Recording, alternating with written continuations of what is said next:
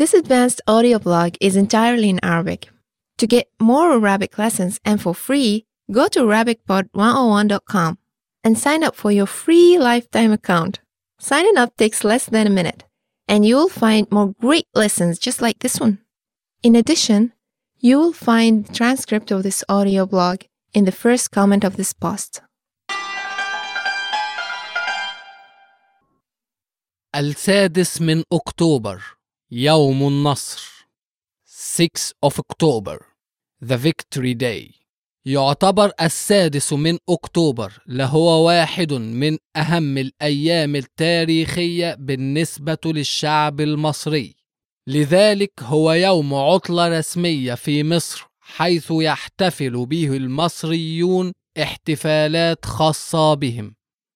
ولعل الكثير يعلم قصة ذلك اليوم العظيم في تاريخ مصر وهو انتصار الجيش المصري على الجيش الإسرائيلي المغتصب للأراضي المصرية في ذلك الوقت.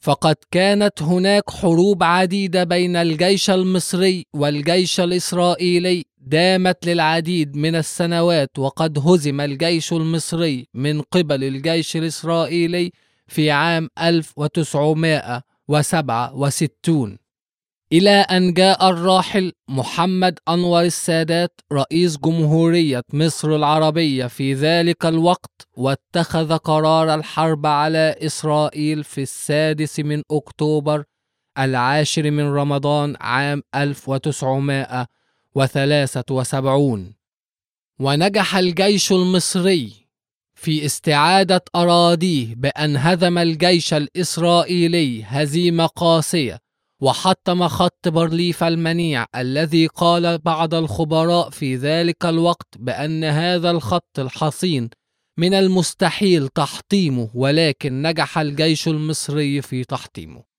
ومنذ ذلك اليوم وإلى الآن يحتفل المصريون كل عام بهذا اليوم العظيم الذي رد اعتبار كل المصريين أمام العالم أجمع.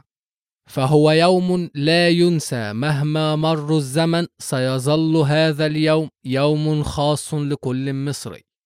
واعترافا لهذا اليوم العظيم فقد أنشئت مدينة كاملة وسميت بمدينة السادس من أكتوبر. حقا إنه ليوم عظيم. Remember to go to ArabicPod101.com and sign up for your free lifetime account. Signing up takes less than a minute, and you will find more great lessons just like this one. Visit ArabicPod101.com.